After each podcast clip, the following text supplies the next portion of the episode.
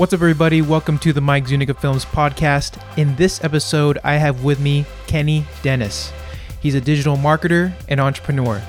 Kenny shares how he got his start in business after graduating college, the importance of trusting in your decisions, to how filmmakers and creatives can earn additional revenue on top of their current projects. So, without further ado, Kenny Dennis. How's it going? I'm good, dude. I'm happy to be here. Thanks for being on the podcast. No, thank you for having me, man. I mean, I remember when I first did the podcast for you, we talked about the leadership principles. It was a little bit, a little tidbit of kind of what we're diving into today, but I think we're gonna get the full course meal today, and I'm super excited. And Yeah. uh, I know your audience is hungry for it, so it should be cool. Yeah, I'm excited as well. And so, for all of you that are watching right now, all of you that are listening, I've known Kenny for a long time since Yep. high school. Super long time. Yeah, and we didn't start. Uh, we, I mean, I kept tabs on what you were doing. Right, right. It was during um, college time. During college time, and then after we graduated. Uh, that's when we linked up and Yep. started doing business together, and it's been history ever since. Yeah, no, I saw you killing it with the video and kind of what you are doing. And I was in the lifestyle space, media, and e commerce. And I was just seeing these amazing videos that you were creating. I was like, dude, I got to link up with this guy. That's when Facebook um, was really starting to push video. Yeah. And you're the first person I called, and it's been history ever since. I appreciate, it, man. Yeah, Thanks for the love, man. Of course, man. Yeah. So, um, first off, I want to start with fashion because that's Yep. that's something that you are Mm-hmm. interested in, and I, I known you to be always like fashionable. For sure. So, what got you into fashion? You know, it's funny, man. When I was in high school, people gave me the nickname KRD Fresh, and that was my nickname I kind of rolled with all throughout high school, and people just kind of knew me by that. And fashion for me, when I first started really dressing well in high school, it was just a way for me to stand out mm-hmm. more than anything. I was a football player. I saw a whole bunch of different styles online. It just interests me for some odd reason. I'm not sure why, but I kind of fell in love with it. And when I left high school and I wasn't able to play football anymore, I kind of needed to dig my teeth into something. You know, being a type A personality who's always trying to achieve something. Right. You know, I wanted to really do something great. And um, I started to think to myself, I was like, dude, what do what's one thing that I know that I'm extremely good at? You know, I was never the huge A plus student or honor degree or anything like that. I was just a hard fucking worker. Yeah. Period. Yeah. So I said, I was thinking to myself, I was like, damn, dude, I've always dressed well. And this was around the time when Karmaloop was really starting to come up. And that's an online streetwear retailer who sold BBC, they sold um, Diamond Supply when it was coming up, the hundreds, all that type of stuff. And they were one of the really, one of the only big players in that space. And for me, I saw an opportunity. I was like, wow, you know, let me start a retailer. One thing I do know is business. My mom's been in business for over 20 plus years, taught me everything. And being 19 years old and, and young and stupid, I was like, yo, let me just start a retailer, buy some product, throw it up on a website, and let's just get the fucking thing rolling. Yeah. So I, I did that, bought a shit ton of inventory. We work with companies like Wes, uh, Lyra, uh, Mink Pink, uh, Monday Clothing, a whole bunch of different clothing brands from women and men. And um, it was a hell of a ride. You know, we threw it up there. We had to grow our social media. We had to figure out how to get traffic to the website. It was just, uh, it was an era for sure. It was an era for sure. So it was Nice. fun. So that kind of, I mean, I guess that kind of transitioned you into what you're doing with Rakin and all that. And I want to talk about that Yeah, for sure. later on, but kind of like go back a little bit. Like, what's your story? How did you get into entrepreneurship? Were you always business minded since you were young? Um, I would say for me, um, yeah, I suppose so. I've always been around business. So for me, my mom, she owns a uh, tax and accounting firm. So since I was, you know, eight or nine years old, and being around her, she, I was, you know, I saw the transition of her starting her business in the house and being on her lap when she was doing tax returns, all the way up to the point now where she's been featured on KTLA and doing incredible things and have a large 10,000 square foot office and different things like that. So for me, I wasn't necessarily, um, I didn't necessarily know I was an entrepreneur. I was when I first started, when I was younger, I was actually a shy person, a really shy person. and I didn't really grow out of my shell until I started the business. So for me, I didn't I didn't know I was an entrepreneur. I just saw an opportunity to make money. I was a hard worker. Yeah. And I guess you know my natural tendency started to come out of that entrepreneurial gene without me really even knowing it. You know, so it was it was incredible. So I, you know, I I don't know. I I think for entrepreneurship, do I think that you're born with it? I think um I think a lot of it is DNA for sure and half of it's just extremely hard work to be 110% with you. 50-50, Yeah, 50-50 for sure. 50-50. Absolutely. Nice. So, um, what was, what was like the, what was your experience in college? Okay. Did you take any business classes? So when I first went to college, I originally went to college to be a physical therapist. So I was an ex-football player. That's what I knew. And uh, kind of being a young guy, you kind of go into college, you know, not really knowing what to do, and that was probably the most best thing I probably knew mm-hmm. at that moment in time. So I went into physical therapy. I remember taking my first anatomy class, and uh, it was just, dude, it made my fucking head spin. Like it was just the terms, the this, the that. It was just nuts. Like I could not keep up with it. Mm-hmm. I ended up getting an F my first semester in that anatomy class, and it was Oh, just, man. It was, it was horrible, man. Yeah. So I remember I said, all right, let me just keep up with it. I ended up doing a genetics class, failed the hell out of that class. I had to drop that class. It was just too tough. And um, we were required to take different classes. And I remember taking this marketing class. And it was almost like everything made sense in that class from the way that you have to target cer- certain customers, putting products in front of them that they like and mm-hmm. enjoy, and just the psychology of humans and how to persuade them to make buying choices and buying decisions. It just mm-hmm. fascinated for, fascinated me personally. And from there, it was just lock and load. I was like, dude, this is what I want to do. Switched my major, and it's just been history ever since. Now, do you think was college beneficial for you? I mean, obviously, from what you said there, it provided some great value in helping you find Yeah. your, um, I guess, path Sure. uh, into business. But Yeah. in the broad space, from what you see now in this day and age, right now, because that was like four or five years Right, for sure. back. Um, is college still worth it? What are the pros and cons? Um, I think I think college is worth it if you're a person who's going to a profession where you need a certification. So if you're an accountant, if you're trying to be a doctor, if you're trying to be a lawyer, you're trying to have a real professional career that needs a certification and has a true end goal, I think absolutely college is necessary. I think for people who are in professions like communication, business, and um, training different people and different things like that. To be 110% honest with you, I don't think college is necessary. All of the marketing skills that I learned in my business skills was learned from me building a business in college and going through that process. And that's why my success has been a lot quicker than most people because I was going through the school of hard knocks during college trying to build a business and not knowing how to do it at all. You know, so I think to the person who's trying to get certified or trying to have a true career in some type of field, absolutely. I think if you're a person who kind of knows what you want to do and you're a self starter, and I want to stress self starter because you can't not go to college and not be a self starter. You're going to fall wayside. But if you have the discipline, you have the mentality to get things done, and you know that you're a winner and you're going to get to that end goal, I don't think it's necessary in this day and age. So it basically kind of comes down to the person, I guess, and like where they want to pursue. a lot of it's personality for sure a lot of it's personality a lot of it's just dna um, a lot of it comes down to being that self-starter who's going to put in the time because half the information that you can learn is online right now Right.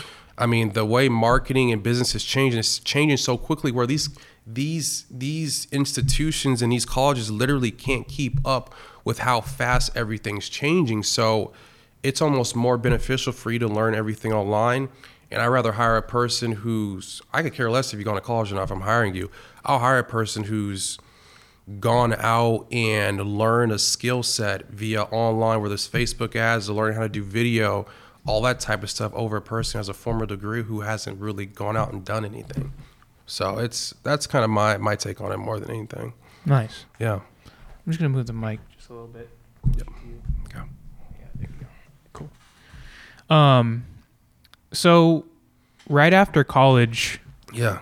did you did you go straight into business? What how what what path did you take right after? Did you know what you wanted to do? Um, yeah, for me, yeah, I did know what I wanted to do. So for me, I had the the e-commerce business that was rolling, the raking business. So for me, I went straight into that business. I was working at Sports Chalet at the time. I was getting 400 $500 paychecks, working at working minimum age. I was funneling that cash into the business. Probably about three months after that, I went out and got an office space and I was straight into business. I was rolling. I was trying to get more deals, get more customers on the platform. I, I just knew what I wanted to do. I was itching to get out of college. College could not end quick enough for me because I was like, dude, like if I'm achieving this much with being in college, the moment I get out of college, it's over. I'll be honest with you, dude. I didn't even want to show up to my graduation. Like as soon as I finished my last Really? class, yeah, I didn't. Dude, I was over it. I just said, dude, I'm done. I want to move on. I need to start hustling because I got goals, dude, and and that was my mindset. So I went straight into running my business. We got an office space, and we just kind of started building from there. And that kind of was the the process that we we went through. Nice. Yeah. So you were saying you were working Mm-hmm. um, in obviously like just a job, Just typical a job, yep. sales job Yeah. um, at a company, For sure. um, selling shoes, right? Selling shoes, dude. Sports Chalet. I was hustling shoes. I was one of the best salesmen there. but that gave you experience, right? Oh, it, it gave me huge experience in sales because I had to hit certain quotas, you know. Mm-hmm. So going through that process where we had to hustle shoes, then we had to sell insoles inside the shoes. So I was learning about upsells, how to convince customers of certain things, and kind of going through that process. So it was uh it was for sure a learning experience, but I wouldn't change it for anything. Right. And it definitely led me to where I'm at today with the skill set that I have. and I like how you also said that you took that money and put it back in to your business venture. Oh, 110%, dude. I reinvested everything. You didn't spend it on any ridiculous dude. stuff. I'll, I'll I'll eat shit, dude. I'll, I'll sacrifice everything for what I'm trying to achieve in the long term, and that's just where I that's where I was at that moment in time. That's where I'm still Mm-hmm. at. Now that that's good because Yeah, absolutely, because a lot of people, especially when they're young, for sure. making money, Yep. um, buying some ridiculous stuff, spending on some stuff that you don't need, None of it. especially when you want to follow like a business venture For sure. on the side. Yep. Uh, reinvesting in yourself and in the business Right. is the best way to grow it Yeah. um, because it's the long term play, right? Yeah, exactly. I mean, a lot of it is lacking self discipline, and a lot of it, a lot of young people, young entrepreneurs, you know, and people that are listening to this podcast, a lot of us get fascinated in the cheese and trying to chase the cheese and chase the Instagram posts of me riding around in a Porsche and a whip and doing all this type of cool stuff. Mm-hmm. That's not the game I'm trying to play. I'm trying to play such a bigger game. I'm trying to win, you know, I'm trying to build an era like the 93 Chicago Bulls or the 09 Lakers or when Alexander Great reigned for over 12 years or JD Rockefeller reigned for over 50 years and built one of the largest companies. That came with sacrifice.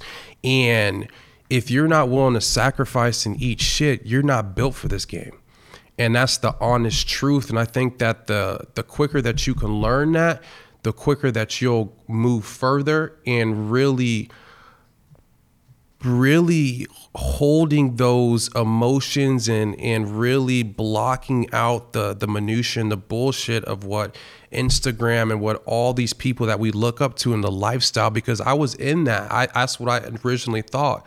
And until you can kind of solve the mindset problem you're never going to grow your business. Mm-hmm. And it's one of the most under the most underappreciated things as an entrepreneur is mindset. And it's one of the biggest things that you could ever work on because that's when I saw exponential growth. Gotcha. Yeah, absolutely. So now you left that job, right? And you're pursuing Raken at this point. Yep.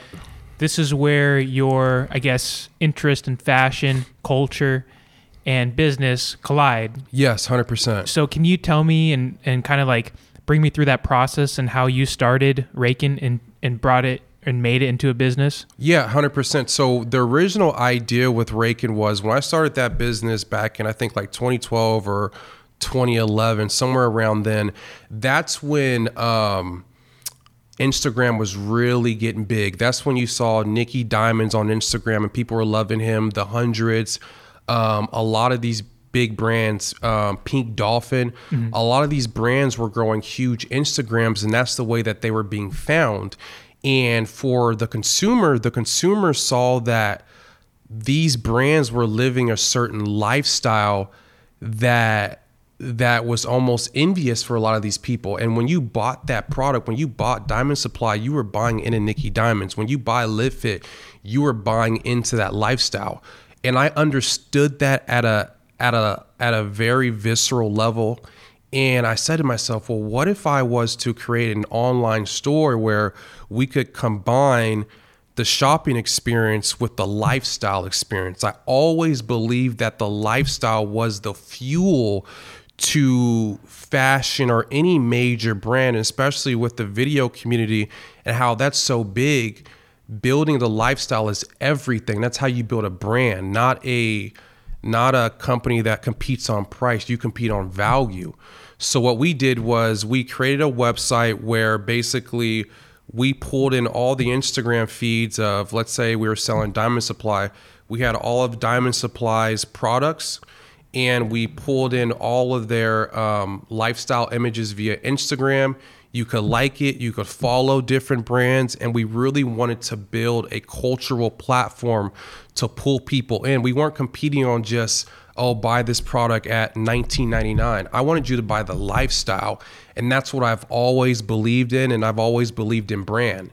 And that was before I even knew I was a marketer, I was doing that you know, it just almost became so innate to me where I saw the lifestyle as the conduit to push this company forward, push these brands forward.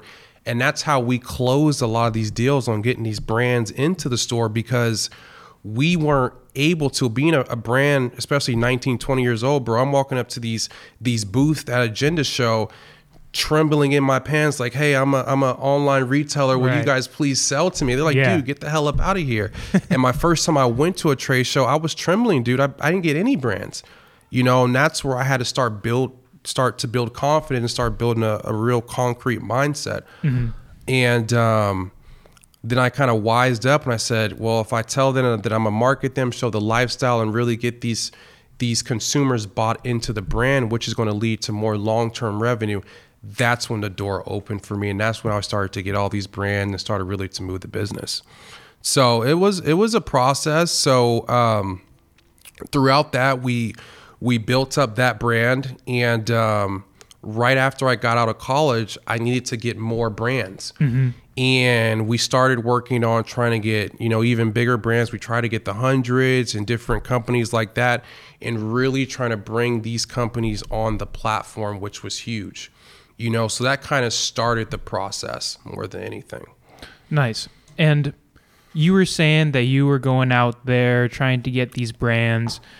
Um obviously yeah. there was some fear in there at first oh, right man you have no idea dude i mean i'm telling you guys like i was one of the most self-conscious shy guys you would have ever met. I mean, if you knew me in high school, dude, I was not the guy that you see today. Introvert, right? Yeah, absolutely. 110% I'm an mm-hmm. introvert. 110%. Same. Yeah. Yeah. And um, that was a very tough time for me to really have to break out of my shell and force myself to go through the fire and almost rebuild myself was one of the most painful processes I've ever had to encounter but it's one of the most rewarding processes that I ever had to do. And I think that for the people listening, I just had such a emotional attachment to the belief of me building a big business and building a big company that that emotion overdrived the other emotions of fear and forced me to push past that. And I think anybody who's trying to achieve something, you have to have an emotional attachment to what you're trying to do. You have to. That's why Steve Jobs says, You have to love what you do. Emotions are one of the most powerful things that we were we were given. And if you can attach an emotion to what you're trying to achieve in life, you're going to fight that much further for that goal. Mm-hmm. And these little obstacles become nothing. You're going to plow through those things. Yeah. You know, so attach emotion to the end goal and watch you start crushing these objections and things that come your way. You know, That's powerful. it's huge. Was there um was there something that kind of switched or was it a progression over time? It was a it was a progression over time, but for me, it was a chip on my shoulder for sure. Yeah. I always felt that I was always second. Yeah. Always felt that I was second place and um it was it was a chip. You know, for me, my fuel feeds off of wanting to compete and prove.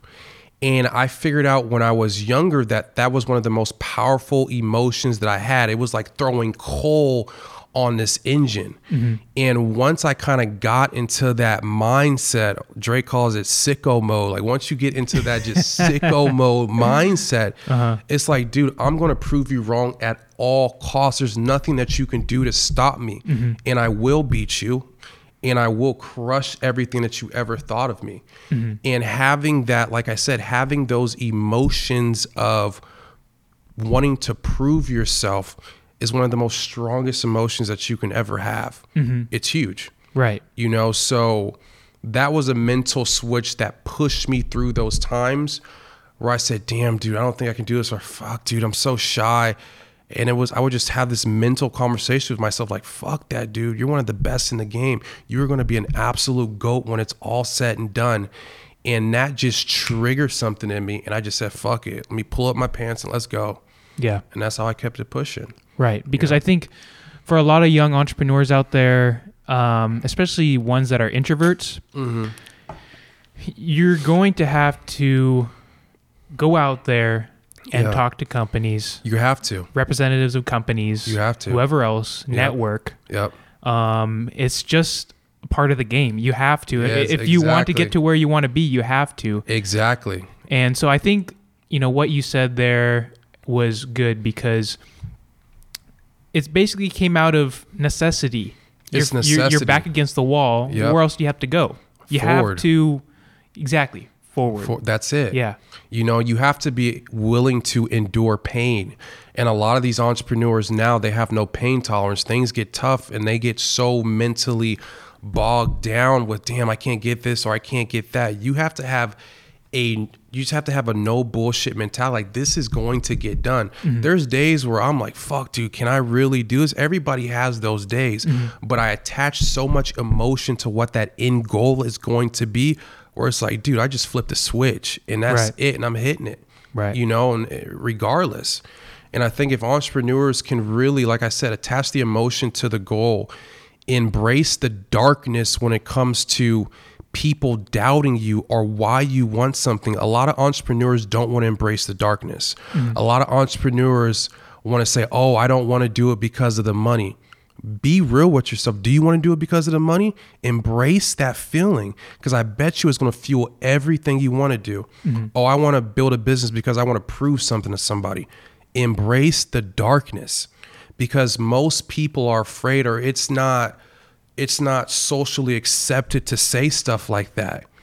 Embrace that emotion, harness it, put the coal into the furnace and burn that motherfucker up and let's go. You know what's funny? I, I heard this. I forgot who who said it, but um, failure goes along the lines of fear, Yeah. uh, fear of failure. Yep. And someone said, instead of looking at failure as kind of like a one one and done type thing, look at, at it as more as experimenting. Like he he made the analogy or he compared it with scientists. Right. Scientists they experiment and they go through failure, but they mark it down as data Absolutely. instead of failure. It's Oh, data, ab- data points. Oh my God, absolutely. I mean, and that's that goes along the same lines of entrepreneurs. I mean, dude, you're gonna fall 50 times and probably get one win.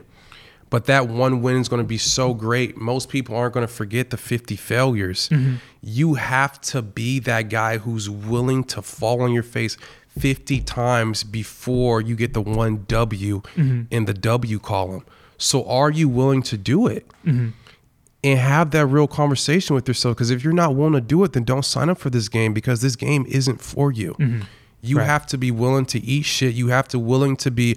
I always come up with this analogy, dude. It's like if you ever seen Alexander the Great, towards the end of the towards the end of the movie, he's conquered for 12 plus years and he conquered all the way into India. And this is one of the last crusades that he wants to basically conquer. And basically his his his squad basically said, "Dude, we can't do this mm-hmm. anymore. We're tired. We're we're we're we're lost. I want to go home. I want to go eat. I can't do this anymore." Mm-hmm. And Alexander the Great took off his took off his armor and he said, "Show me a man who has more scars than me, and we'll quit right now." And what that tells you is you got to be willing to go through the fire and fall 50 plus time, take the punches, the bruises, the scars, spit the blood out your mouth because we're in a game that's that's a 48 minute game so you're either going to make it for for the full 48 or just don't even start. And that's the that's the nature of this business. And it's a grueling business. So you got to either want it or you don't. Yeah, You know? it's. I mean, And I there's it. there's there's fun times. There's times when Absolutely. like you're you're there's highs and super lows. Mm-hmm. And I guess uh, if you're if you're willing to go through the roller coaster Oh, and man. and and embrace the roller coaster, Man. I mean, it's just if you love what you're doing, you love what you're doing. Absolutely. And, and the highs that you're going to get are some of the greatest highs you'll ever feel, man. I mean, talk about euphoria times 10, mm-hmm. you know, but you got to be willing to go through the valley to get to where you want to go, Right. you know? So I want to talk about the point in time Okay. where you had to make a tough decision Yeah. for Rakin.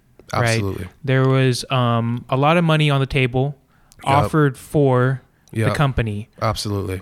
but what happened there? Like, did you take it or or you didn't? No, so we didn't end up taking the money at all. So, This was to buy out Rakin. Yeah, so this was to purchase Rakin to have a full fledged partner within the company. So for us, um, I remember I was telling you guys about Karmaloop. Yeah. So Karmaloop was a two hundred million dollar company, was absolutely killing it in the game, and I remember reaching out to the CEO of the company.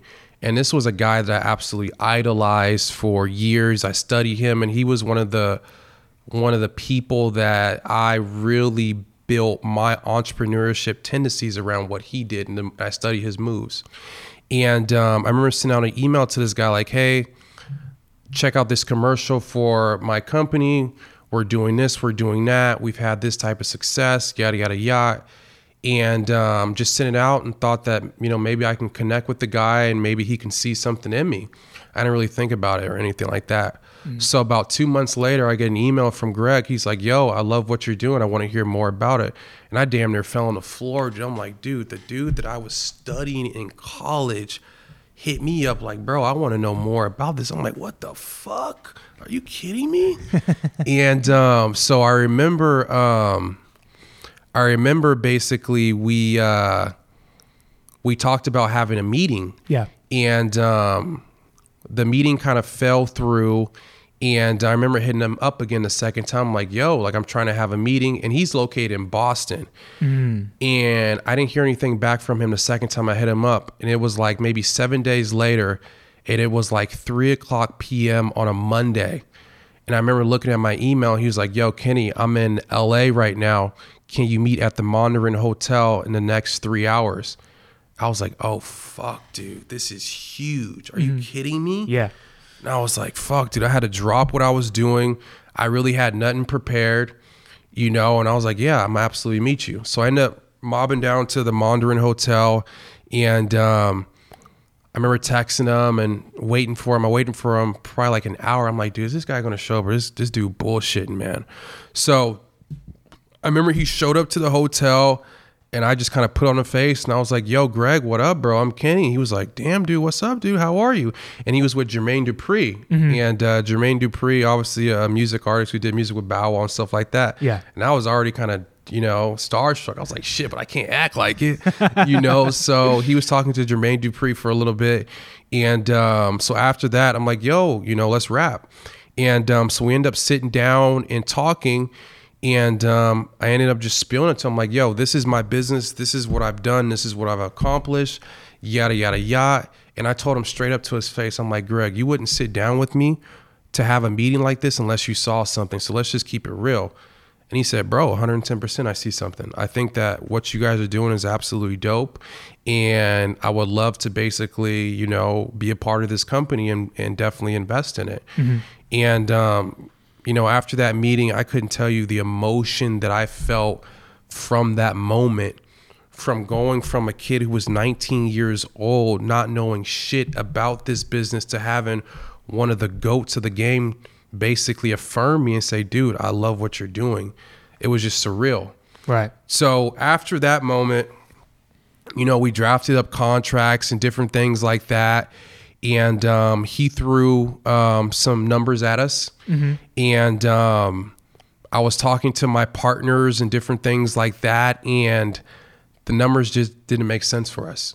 You know, for the amount of work that we put in and different things like that, and what they were offering and how they wanted to restructure the company and different things like that, it just didn't make sense. And it was one of the toughest decisions for me to make that decision and for me to put all the chips on me you know, because we could have easily got that deal done and and I could have moved forward with him and but it didn't feel right, you know, and it's one of the craziest things for me to sit here to even say that, you know, but my intuition told me it just wasn't the right deal and it's just sometimes just how it goes, you know, but it's crazy to to to see things come full circle like that for sure. Right. So like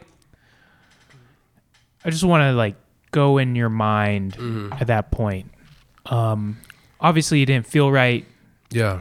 but um it's it's a big decision when you know you're offered you know money for your business. For I mean, sure. It's something that you built, For sure. something that you have strong ties to. It's like your baby. 100%. you know um what was there was there something i mean obviously it just didn't feel right but was there something specific that you know you just were like i i know this is something more and i and i want to hold on to it Yeah, exactly. It was, you know, he wanted to turn our business into a media company where we produce content. Mm-hmm. We started to produce a lot of content at that moment in time because I knew that content was was huge and that was a way Yeah. that we could get a, you know, shit ton of people interested in what we were doing. Mm-hmm. But he wanted to get rid of the e-commerce side of our business and basically build that on his own. But he hmm. wanted to acquire us for the skill set that we had and different Yeah. things like that. And that just wasn't at that moment in time for me. It just wasn't what I necessarily wanted. Hmm.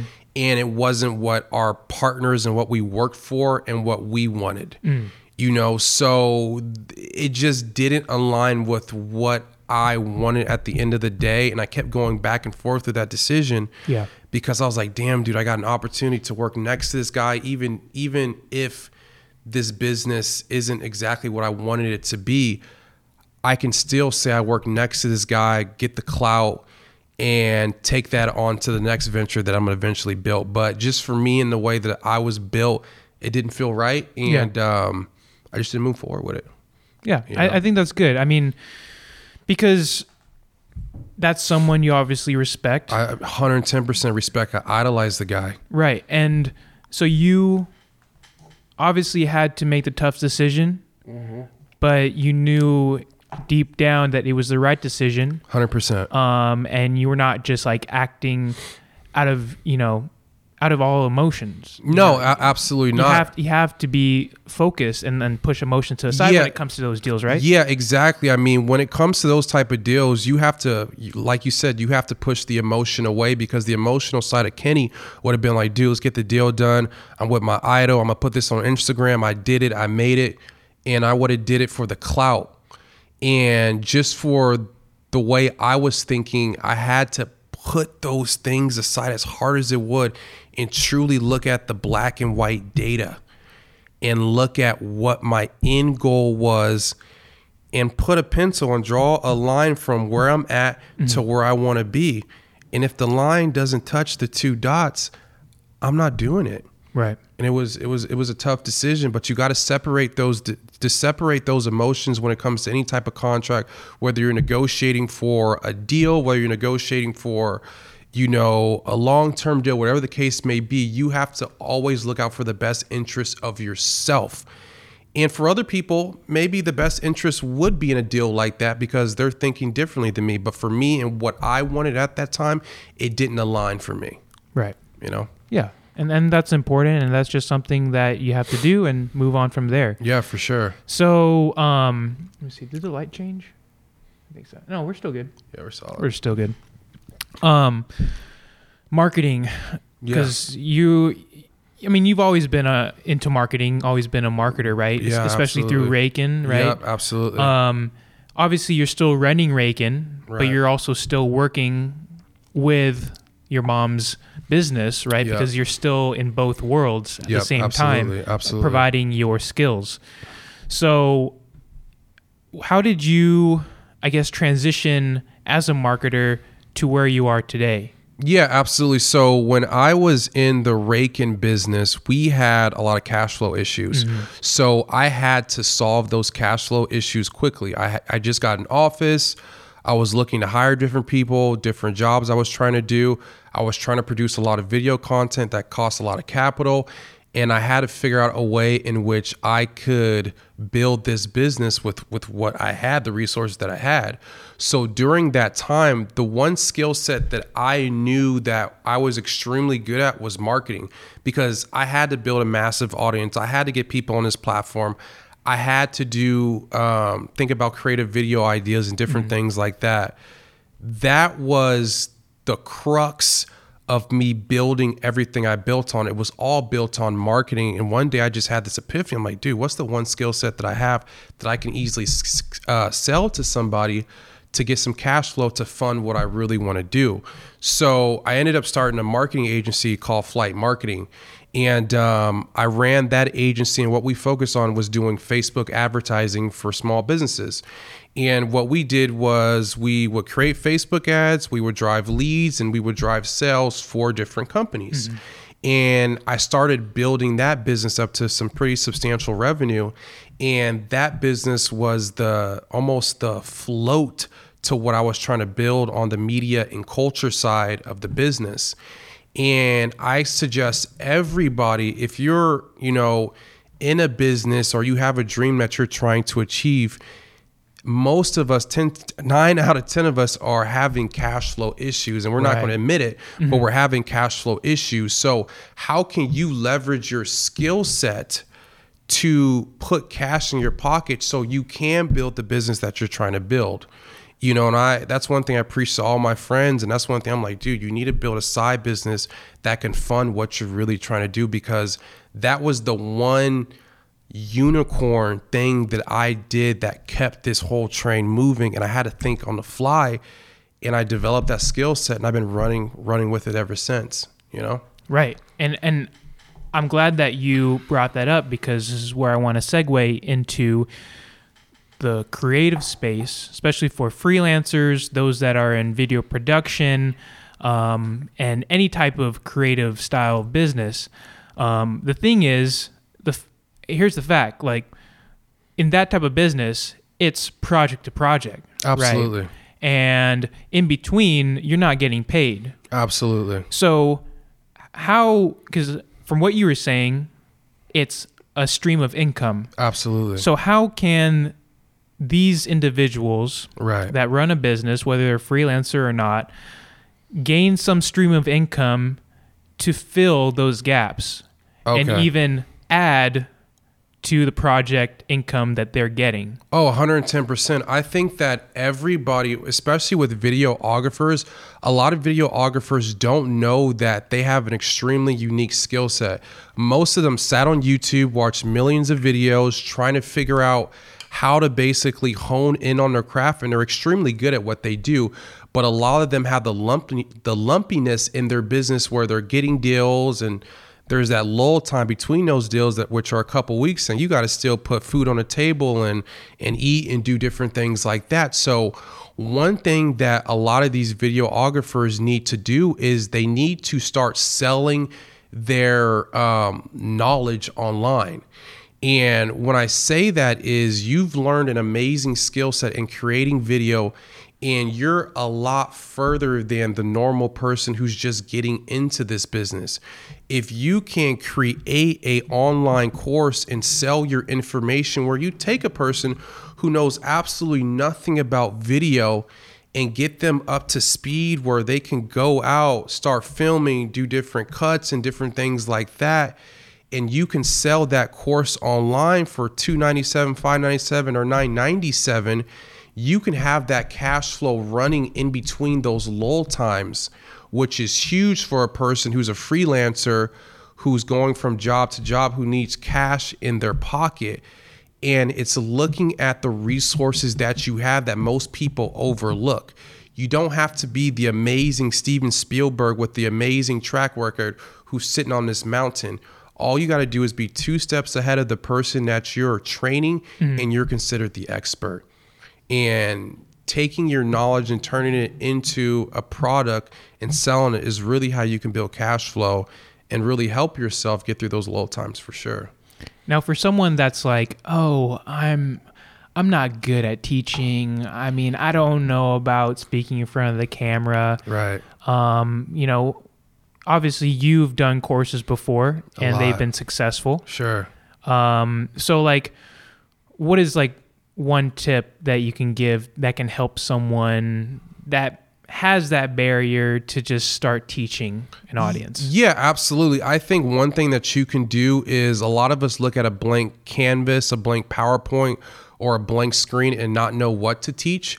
I think we don't have to reinvent the wheel. We just have to see how the wheel's built and add our own flair to it. So, one thing I suggest is going out and looking at what other video courses are out there where you have certain videographers who've created courses, see what they do, see the structure of what they built. And from there, just basically build around what they've already done, but add your personality, your flair to it, and keep it simple. It doesn't need to be the kingdom come type course where, you know, you add all the bells and whistles and different things like that. Like I said, all you need to be is two steps ahead of somebody, and the knowledge that you have is absolute gold. Mm-hmm. You know, so keep it simple. Look at what other people have done mm-hmm. um, prior. Create a simple outline for what you want to teach these people. Don't overthink it, and film it one or two times, and that's it. Stop going over it. Put it out. You're gonna see what people like, what they don't like. Optimize it, mm-hmm. and keep it pushing. And there's some sites uh, for that, like just hosting um, courses, right? Yeah, absolutely. So you can look at sites like Kajabi, which is amazing, Teachable, which is what I use. Um, those are some simple sites where you can easily mm-hmm. upload a course and basically put that together and, and sell something that you know other videographers would absolutely love and and eat up for nice. sure. Right, because there's I mean, people can always say that, oh, there's so many courses out there for video, for photos, things like that. But in reality, um, you know, people don't take the course just from like what's in it specifically, I guess, because it's pretty much similar in a sense. Like, let's say for video production. Right. People know that they're going to get lighting Yep. They're gonna get audio mm. uh, tutorials, mm. things like that. But I think it's who's teaching it exactly that differentiates it. Exactly, because I mean, at the end of the day, I mean, you can look at all the gurus out there, Gary Vee to Andy Frisella to Lewis Howes to all these different cats that are out there, and they all are trying to get in front of an entrepreneurial audience, right? But the one differentiating factor, and they all are doing around the same thing. But the one difference is Lewis Howes talks about business completely different than Andy Frisella. Mm. Andy Frisella talks about difference completely different than Grant Cardone. And there's certain people that are gonna that are gonna vibe with certain personalities. Your uniqueness is the um, value proposition to your course. The way I teach something and the way that I approach business is vastly different than the way somebody else approaches business. And there's going to be people that connect with me that are different than people that connect with you. Right. Double down on who you are, double down on the way that you look at things in your worldview, and you'll be surprised at the people that want to connect with you. Nice. Absolutely. Yeah, that, that's that's very important Huge. because I think a lot of people kind of have a negative look at courses Yeah. nowadays from what I see just because obviously the, everyone seems to have a course, Right. right? But in reality, everyone doesn't have a course from like what people seem like to think because Mm-hmm. there's a lot of ads popping up. They're getting like, oh, get my course, get my drop shipping course, get Right. my, you know, photo course, whatever. Right, right, for sure. But um, in reality, it's not that many. I mean, No, And I- in fact, there's a huge audience out there on the internet right. that can consume it. Absolutely, guys. I mean, you got to remember there are 1.2 billion people on Facebook. You sell a $500 course to, let's say, a thousand people. You know, you're well into the six figures. You're going to be all right. You know, so stop looking at well, there's everybody else selling a course. You just need a thousand people at a thousand dollar course, or you need you know 200 people at a 497 dollar course stop looking at how big the ocean is and just look at how many fish that you need. Take those fish, cut them up, and feed yourself. Right. And that's and, the end and, game. and it becomes comes more, I guess. I guess the size of the audience also plays a big role because you're not trying to focus on a wide spectrum, right? It's because like there is that uh, I, I'm not sure if it was a book or something, but a thousand true fans Yep.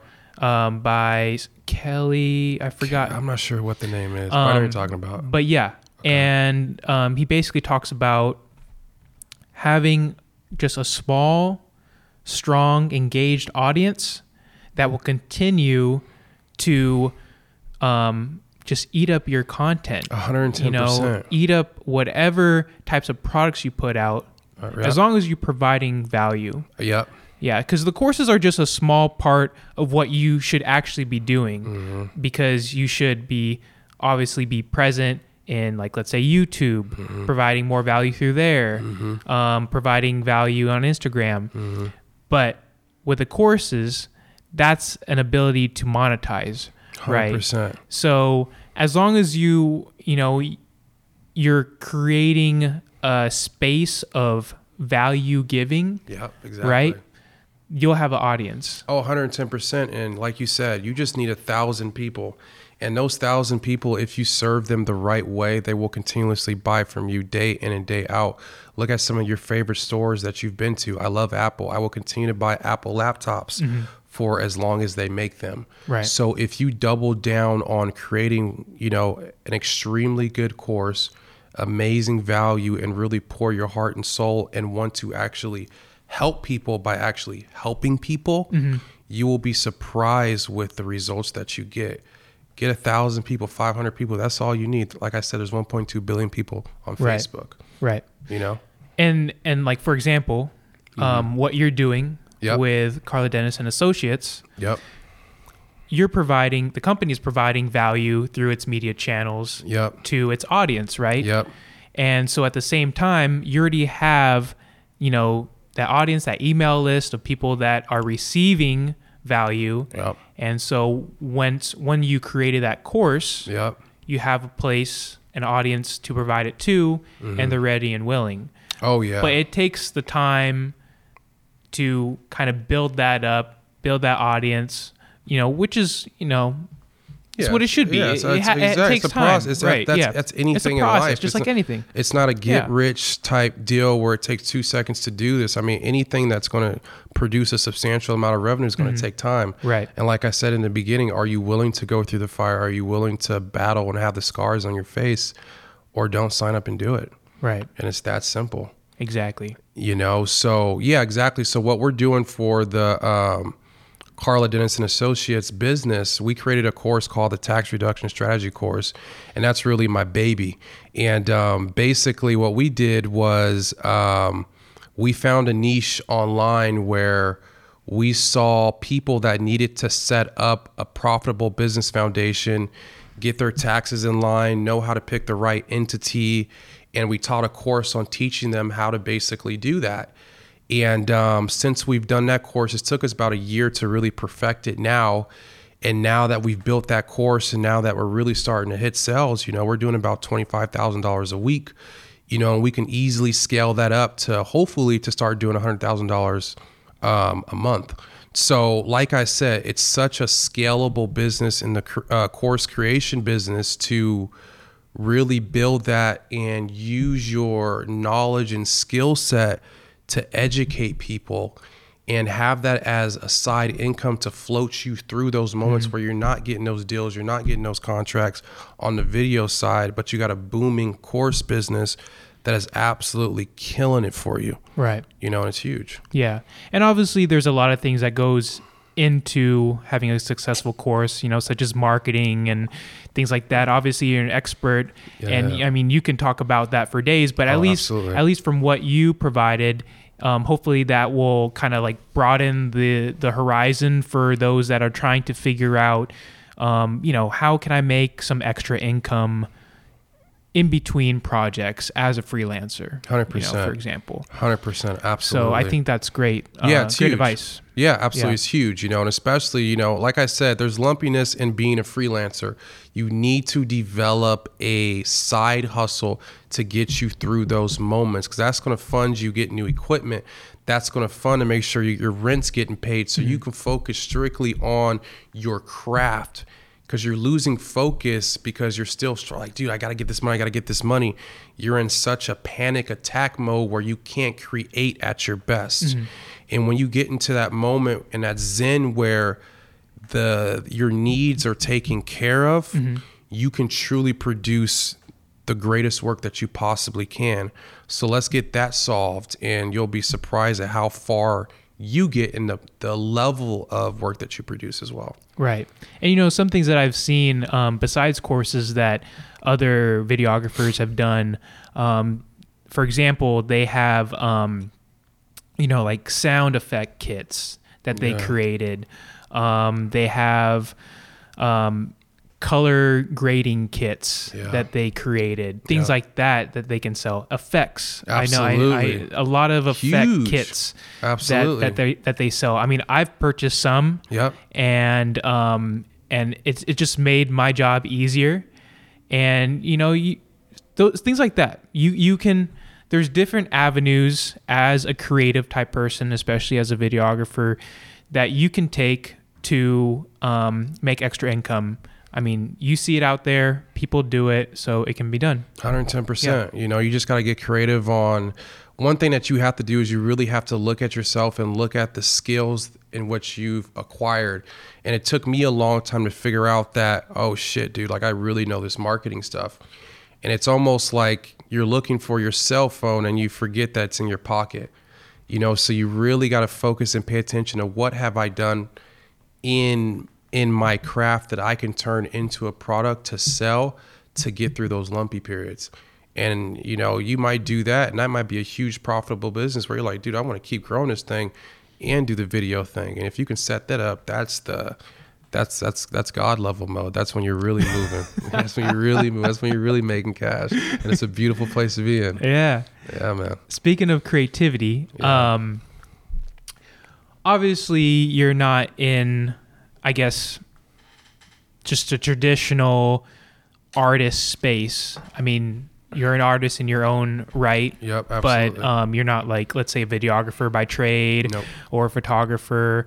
Um, but you're still an entrepreneur. 100%. And that's art in itself. So, how do you stay creative as an entrepreneur? Man, you know, for me, I just study so many different businesses and it's almost like imagine my I, I, almost imagine myself being a basketball player. And if i was a basketball player like like kobe bryant i would study the michael jordans. I would study the wilt chamberlains. I would study all of these great goats and take certain aspects of their game utilize them see what works what doesn't work and try to perfect the process.